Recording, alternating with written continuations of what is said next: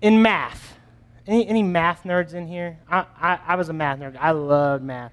I, I um, was going to be an engineer, been through like level three of calc, and decided I d- didn't want to be an engineer.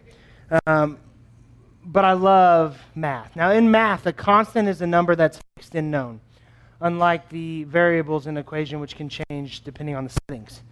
In science, uh, learn this a constant uh, is, is something in an experiment that doesn't change. So, in your experiment, you have your constant, and different variables change to see how the outcomes change, but the constant always remains the same, regardless of what around it changes. In parenting, a constant is your children talking. That really has nothing to do with this morning whatsoever. I just want to know if it's like that for anybody else because it never stops. Jerica and I yesterday, we were flipping through her phone. There is a six minute video of Cordelia just talking. I, uh, she's doing, she's walking us through an a science experiment that's created literally six minutes. So I just, just wanted to know, throw that out there. Constant is defined as not changing or varying, uniform, regular, invariable, or continuing without pause or let up, unceasing, regularly, regularly, recurrent, continual, or persistent. In friendship, being constant is an absolute must. We have a responsibility to our friends to be unwavering, to be unmoving, to be persistent, to be unrelenting, to be loving, and to be there. We are better together when we are unwavering in our love and support for one another. Proverbs 17 17 says, A friend loves at all times, and a brother is born for adversity. So here's the thing be constant. That's numero uno. We like our three points around here, at least I do. Point one be constant. One of the greatest things that we can do in our friendships is being a constant force in that relationship. Is being there for them regardless of what's happening in our life or what's happening in their life, being steady, being unchanging, and being there when they need us. Being able to count on someone and know what you're going to get from them allows you to rely on them, and it will allow others to rely on you. When they say, Paul is like this, and he will be there, and I know he will be, then trust builds, and that relationship strengthens, and I can be there when they need them, and they know that they can depend on me, and that only strengthens the good that we can do in the world around us. And we'll, we'll talk more about that. In 1 Corinthians 15, Paul writes to the church of the Corinthians about the resurrection, and he speaks about the victory that they have that, that's been won for them by Christ. In verse 58, he states, Therefore, my beloved brothers, be steadfast, immovable, always abounding in the work of the Lord, knowing that, your, knowing that in the Lord your labor is not in vain. Now, I'll be real honest. The resurrection, the victory that we have in the resurrection, and what Paul's talking about here doesn't exactly line up 100% with friendship. Okay, but there's an underlying principle there that does. That when we are unmoving and that when we are steadfast and when we are confident in our relationships and we're there for people, when we're constant and when we act out in faith, we reap the benefits. So just like Paul's talking to the church and he says, hey, when you're steadfast and immovable, you will reap the benefits. Your labor is not in vain. In friendship, it's the same way. One of those benefits that we receive is that we have someone there for us when we need them. Now, we've talked a lot in this series about how friendship is reciprocal, right? What goes around kind of comes around. And when we, when we put that effort into relationships, that, that effort often comes back to us. And so, in our times of need, when we need somebody to lean on, if we've never been that person for somebody else, we may find ourselves missing out on that thing that we need. But when we are a constant force in relationships and we are that dependable person and people know that they can rely on us, oftentimes they're there for us when we, can, when we need to rely on them as well. Second benefit is this gaining the trust of others. Now, this applies, like if you just think of this idea, it applies well beyond the Christian walk Christian relationship. Just think about work for a second, right? If you go into work and your boss knows that every day so and so is going to be on time and they're going to give me consistent effort and they're going to do their best and they're, they're going to be you know, even keel. They're not too high, not too low. They just come in, they put their nose to the grindstone, they get their work done. That boss tends to lean on you more, right? They trust you more. And then you start to get, you know, important projects, or they, they, they give things that are uh, important for the company or, or for your work to you to do because they know that you will do the job well because you've built that trust with them. And then the promotions come and things get better and, and you start to move up. At least that's how it's supposed to work. Some of you are like, I'm that way and nothing happens. And I apologize for that because it's not how it's supposed to work.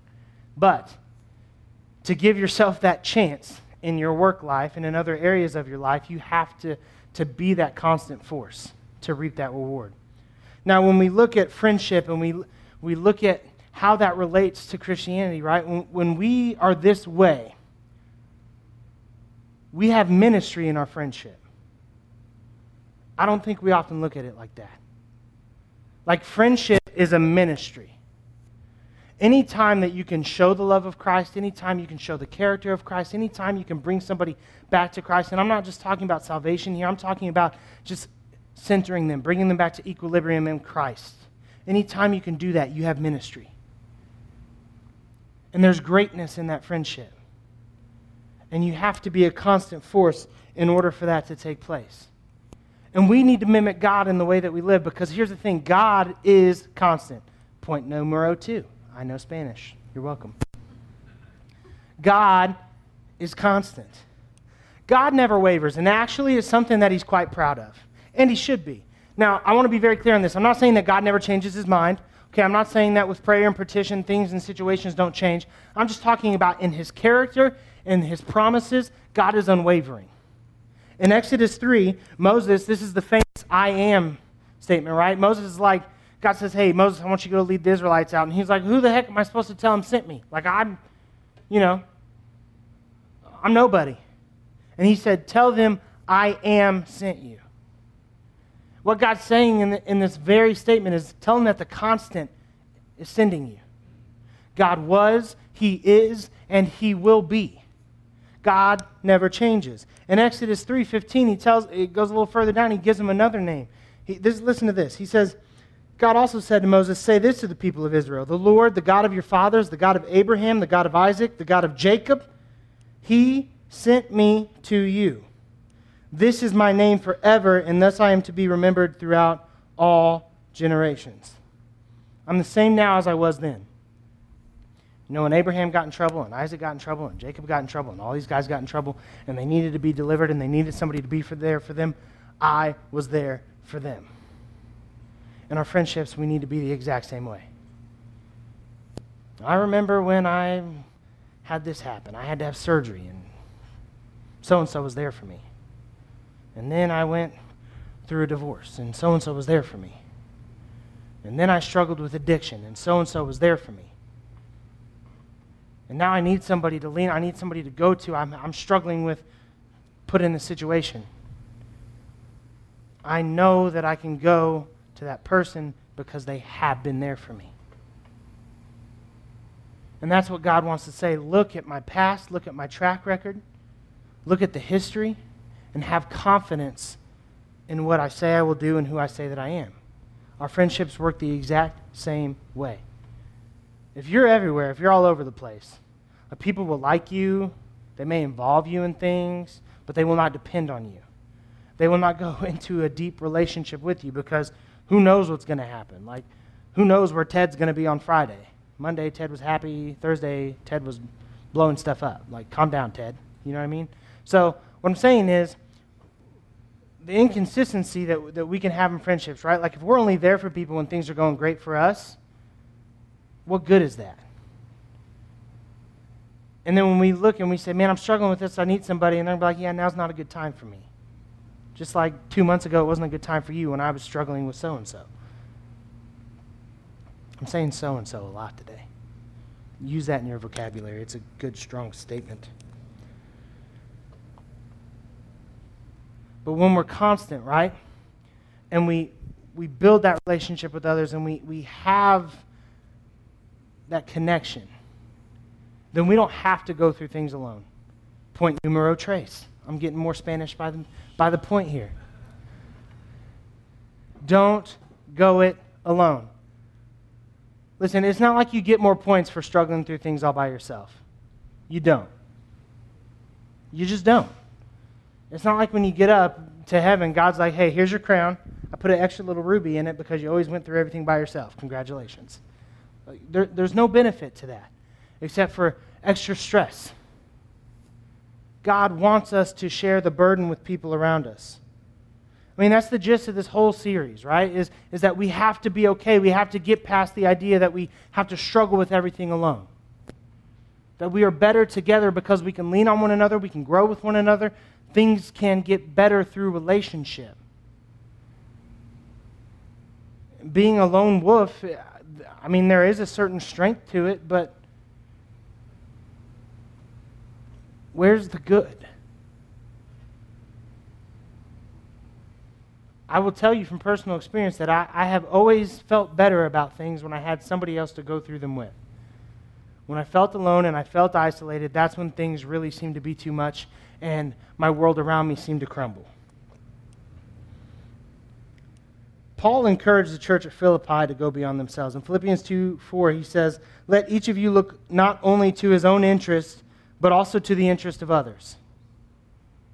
So, my question is this In your life, do you care about the interest of others? Are you a person that's singular, that's inward focused, that's just, hey, this is what I want to do, and so this is what's going to be done? And if you are that way, tell me how well it's worked for you in your life. Because I know at times in life when I've been that way, it hasn't worked out so well. So if you figured out the secret formula, maybe write a book, make some money. But being inwardly focused is not what Scripture calls us to be. In 1 Corinthians 12 26, we're called to empathy, stating that if one member suffers, all suffer together. If one member is honored, all rejoice together. We don't hesitate to celebrate successes with others, right? Like, hey, I graduated school, I got a promotion, I got a raise, we bought a new house, we did this, we did that, we're celebrating. Like, we're all pumped about that stuff. And we should be. I'm not like coming down on us for being excited about good things that happen in life. Like, yeah, be excited, share that with others. We should be happy in those situations. But then when we flip the coin and it's like, man, I'm struggling right now, I'm going through some things, I need help, we somehow like circle the wagons around ourselves and try to suffer through these things alone. We share our successes, but we keep the things that are burdening us to ourselves. But when one member succeeds, we all rejoice, and when one member is struggling, then we all feel that pain too. We are in this together. As Crosspoint Church, I want nothing more than for us to, to see that. And listen, I'm, I'm not saying that we don't do I feel like we do a really good job of that. I really do.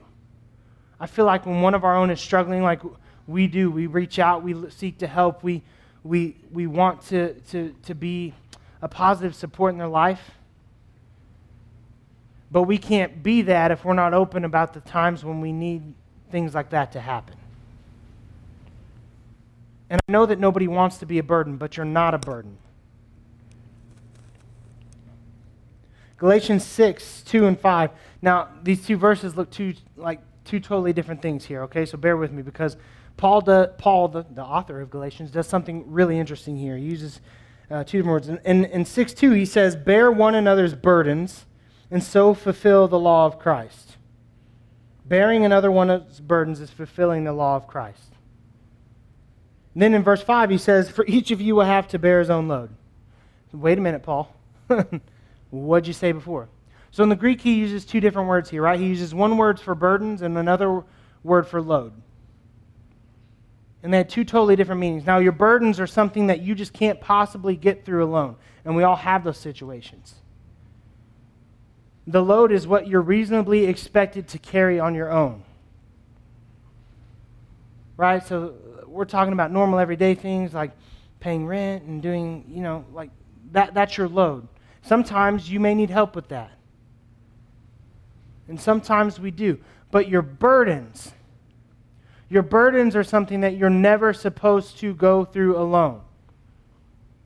So, whether that's some emotional struggle you have, or whether that's major surgery, or uh, major financial hardship, or whatever situation that you can think, we need to know the difference. There's things that, yes, we're expected to handle on our own, But there are also things that God knows that we cannot handle by ourselves, and that's okay. And the reason I mention that is because oftentimes, like most often, what's most common is that we treat everything like it's the load. We treat everything like it's a thing we're supposed to handle all by ourselves. And we don't ever look at anything as a burden because we can always point to somebody who has it worse, right? Now, perspective is a good thing. Perspective is a good thing. But just because your struggle may not equate to someone else's in your mind does not mean that it is not a burden for you. And it is okay to step out in those times and say, I am burdened by this and I need help. Whether that help is just prayer, whether that help is a friendship, counsel, whatever it may be, it's, it's okay to, to do that. Your friends want you to do that. God wants you to do that. The last half of 17, where it says, Always love your friends, right? But, but a brother is born for adversity. Remember how last week we talked about how Christ is the friend that's closer than a brother? How that, that who he is is like the epitome of what a friend should be? That, that he is the fulfillment of that scripture. And then this week, we, we, we are told that a brother is born for adversity. Jesus is born for adversity. I think that it's not a leap to make that statement. So here, here, here's a question, because I've been asking a few questions, but here's, here's an honest question. When you are burdened, where do you turn first? Where do you turn first? Is it Christ? Is it Christ? Honesty time, the thing that the pastor is never supposed to admit, for me, it's not. Now, I don't say that as in it never is, but I'm saying that Jesus should always consistently be the first place that we turn. When I'm burdened by something, the first place that I should go is Jesus. And it's not. Not all the time. It is sometimes. It's something that I'm working toward to, you know, always be better at. But Jesus should be the first place that we turn at all times when we are burdened by something. He is the brother born for adversity. What ends up happening is I, I turn everything in on myself, right? I am one of those people that says I can handle it all. Like I can handle it all. I'm strong. I got broad shoulders. I can do this. Then I have a mental breakdown, and you find me unclothed in the woods talking to a tree. Because as it so turns out, you can't always handle everything all by yourself. Just so you know, that also never happened to me. I just want to be clear about that. We'll take that mental image far away. Now, we may all find it difficult to lean on other people. And I, I trust me, I get that. I do. Like, I am as independent, I think, as they come. And we may all find it at times to lean on other people, but we should never, ever find it difficult to lean on Jesus ever. He was built for this. That's what he wants. I've got scripture to back it up. Ephesians 6:10 states, "Be strong in the Lord and the strength of his might." Where do you get your strength from? Because it should derive from Christ. And if it only comes from you, not doubting how strong of a person you are mentally or physically, but you may find yourself come up short. Get your strength from Christ. Psalms 50, 55, 22 says, Cast your burden on the Lord, and he will sustain you. He will never permit the righteous to be moved. Cast your burden on the Lord, and he will sustain you. Sounds like something I said earlier. Matthew 11, 28, 30 says, Come to me, all who labor and are heavy laden, and I will give you rest. Take my yoke upon you and learn from me, for I am gentle and lowly in heart, and you will find rest for your souls. For my yoke is easy, and my burden is light. Isaiah 41:13 For I, the Lord your God, hold your right hand. It is I who say, Fear not, I am the one who helps you. Psalm 34:17 When the righteous cry for help, the Lord hears and delivers them out of all their troubles. Now, maybe my hearing is screwed up, but it sounds an awful lot like to me that God the Father and Christ the Son are asking to share in the, the burdens that you have in life. Just sounds like that's what they want. Sounds like their goal is for you not to be alone in the struggles that you have in life. Sounds to me like the door is always open. Like there's almost this thing called prayer where we can speak directly to God and tell Him about our troubles and ask for strength and help and guidance. Now, can you imagine partnering that with a friend here? Can you imagine partnering that with a friend here? I've been through a lot. You want to talk about it sometime, we can, but, but for a 28 year old kid, if you want to call me a kid, or old man for some of you, I've been through a lot. And I have to be completely honest, if it wasn't for the combination of Jesus and God and friends, I would not be here. And I don't mean just here, I mean on earth. I would not be here. I've done a lot of stupid things in life. I've tried to tackle so many things all on my own, thinking that I would be strong enough to, to do it. And I've been crushed by the weight of those things so many times because I didn't want to be a burden to anybody else. But here's the thing to God and to Jesus, you are never a burden. You are a blessing, you are a joy, you are a privilege. And I will tell you this because I say this with confidence that to your friends, to your real friends, you are the same thing. And when you need them and you ask for them, you will find them there. Do not try to tackle life alone. No one wants you to do that. Not God, not Jesus, not your friends, Don't go through things alone. But if we aren't consistent in our relationships, and we aren't constant in our efforts and in our love and our support for others, how can we ever expect to find that in return? Love your friends always. Lean on them in times of adversity. Let's pray. God, we come to you right now. We thank you. God, I thank you for who you are. Because you are a God that, quite frankly, needs nothing from us, and, and yet you ask to be a part of our lives. God, you want to be involved. We are not a burden. You tell us that we are loved and adored and that we will be well taken care of. God, you ask us to be included in our lives and the decisions we make in our day to day. You want to know these things. So, Lord, I pray for everybody out there. God, that if there is a spirit among them of self focus, whether that derives from selfishness or whether that just derives from the place of not wanting to burden others, God, I pray that you remove that. That you give us the strength to lean on others when we need to lean on others. That you give us the courage to step out in faith when we're struggling with things that are just too much to bear. Give us strength daily to lean on you. Help us to love like you love, God, unceasingly, with open arms.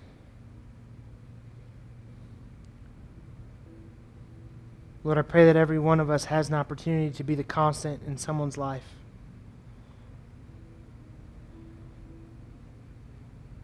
Help us to be a church that says, when you struggle, we care and we will move. We ask all these things in your name. Amen.